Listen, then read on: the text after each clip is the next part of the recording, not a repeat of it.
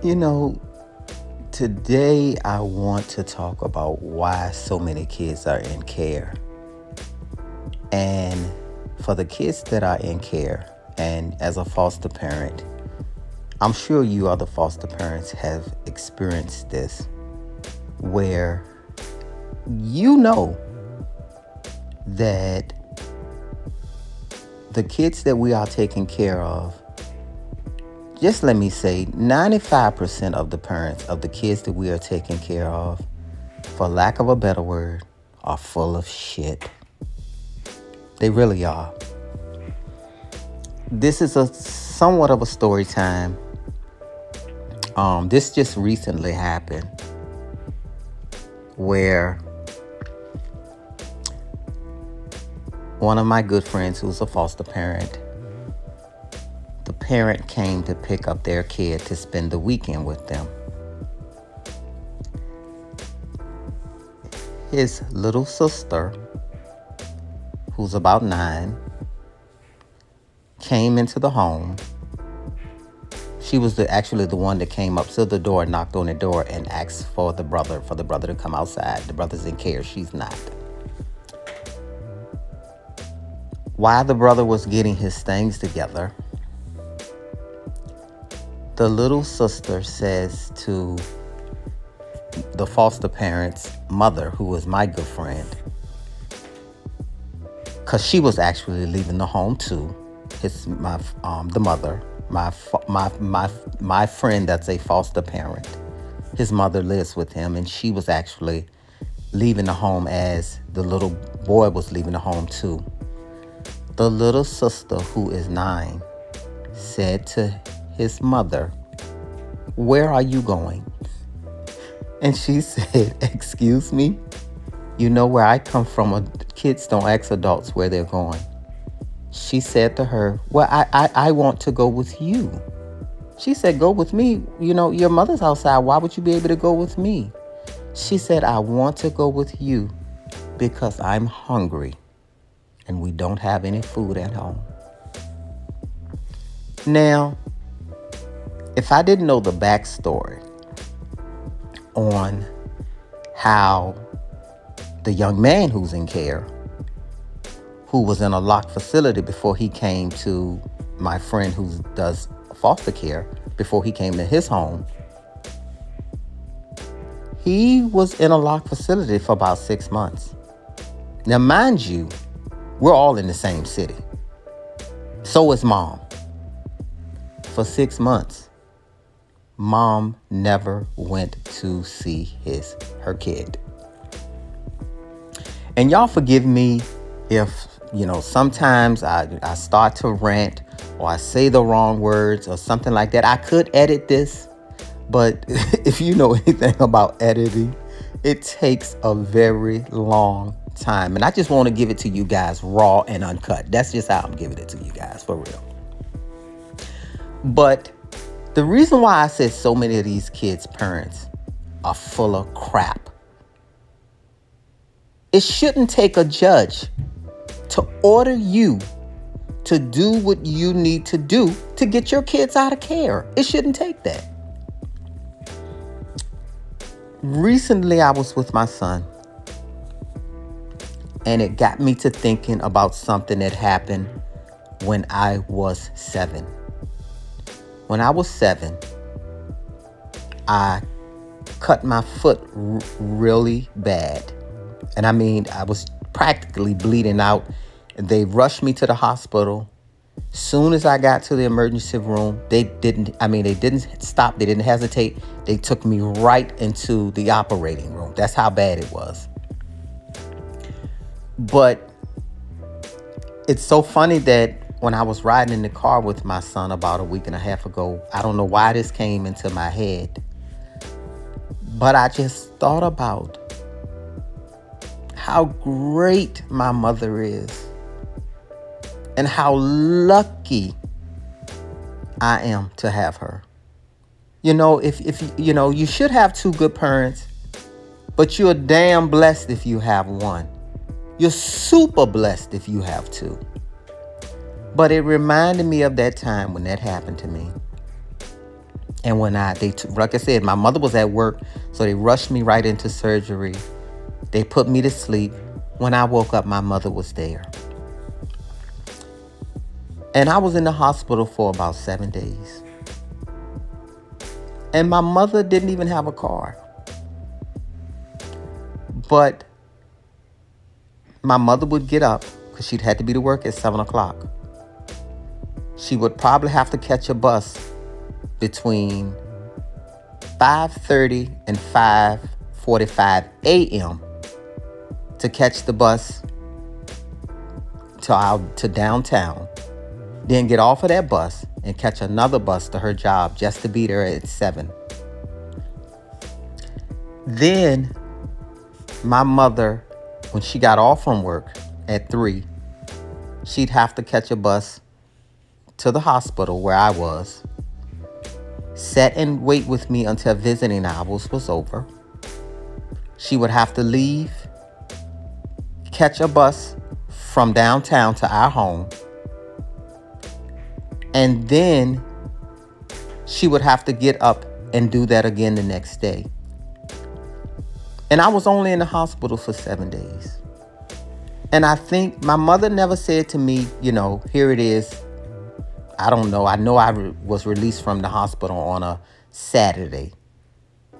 And, you know, my mother never said to me on Wednesday, you know, well, you, they said they're going to release you on Saturday, so I'm just going to stay at home or I'm not going to come and see you. I don't even know what TV show it was, was on at that time, but it was a soap opera and it would come on at the same time every day. And I knew you know, being seven, not really having a sense of time or whatever. But I knew when at the, when that soap opera went off, that that would be around the time that my mother would walk through that door of my, of my hospital room. And I could always look forward to my mother coming and sitting with me in the hospital. And I just can't understand how you have a child. Something that, you know, because we, we know, you know what I'm saying, you know, some men, you know, not all, we got some good fathers out there, but a lot of men, you know what I'm saying, what we don't, what we know for sure is we did not carry a baby for nine months. That attachment to some mothers is just something that most men can't understand. That the women, how women have attached to the, that attachment to their kids. It's like that bear. You know, a bear will kill you if you come near its cubs. That's just how it is. That's how nature works.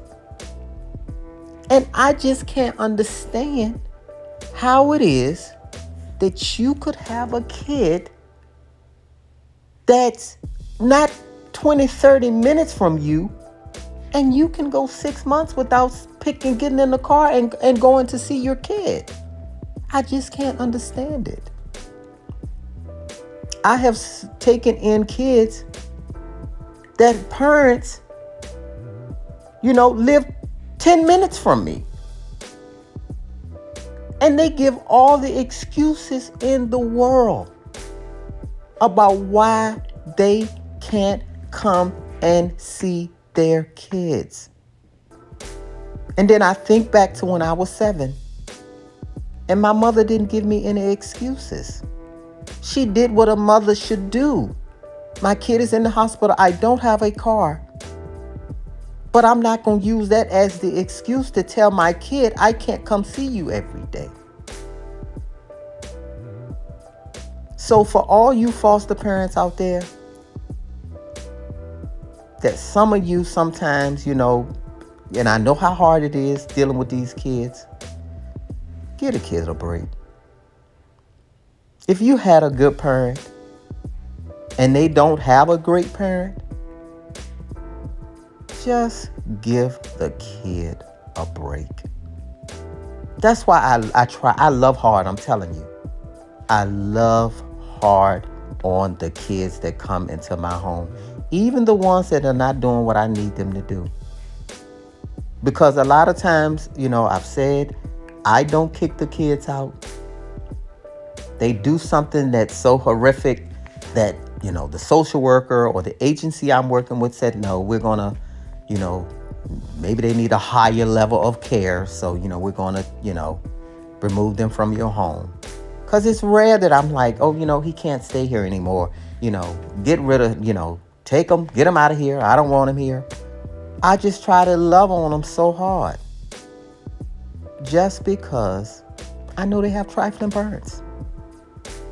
And I just can't comprehend in my head how it is that you have a child in the world and you go about your everyday life shopping, go to work, you talk to people. And and mind you, mom has her his mom has a car. But your kid is in care. And and and and and the last time they went to court, the judge was like, why isn't he at home? Because mom is not doing what mom's supposed to do. Your nine year old child shouldn't be walking up to a stranger and saying to a perfect stranger who she's never met, has never laid eyes on before, Can I go with you because I'm hungry? and I need you to feed me because I'm with my mother who is in the car and she doesn't care that I, that I'm hungry. She doesn't care. And how do I know it's true?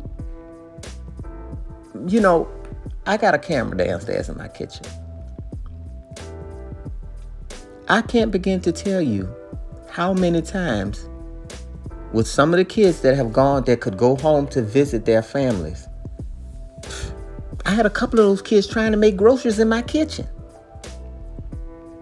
I had a kid the first time it happened. He went home on a Thursday, and I had just went to the grocery store on Wednesday. So when he came back on Monday, he was like, you know, I'm, you know, I'm hungry. I was like, well, you know, sometimes I'll cook or whatever, but if you're, you know, 14 or older, I kind of like want you to make your meals, just giving you some life skills um, a couple of times a week, you know, for yourself or whatever. So it was like Monday or whatever. He was like, you know, I'm hungry. I was like, we got tons of food downstairs. What are you talking about? Oh, none of that food is there. I took that food with me to my mother's house. I said, hold on. I made groceries and you took the food that I purchased out of here and to your mother's house? He said, My mother doesn't have any food at her house. And that's not the first, that's that wasn't the only kid that that happened with. It happened with another one of my kids. Well, he didn't even want to go to his mother's house. And I'm like, well, you know, what's wrong? What's going on? And he finally admitted that, you know, we don't, he said, you see how you can go to your refrigerator and there's stuff in there to eat, there's stuff in the pantry. He said, there is, and, and to me, I can't fathom, I, I, I can't grasp that idea in my head that you have children and there is no food in your home. Another one of my kids, his mother's caseworker told me that she get the food stamps every morning, every year, once a month, and sell the food stamps. Now, and I don't know if you guys know anything about food stamps, but you know, here, you know, in the hood, if you get a thousand dollars, you can only sell them for five hundred. So instead of buying a thousand dollars worth of food,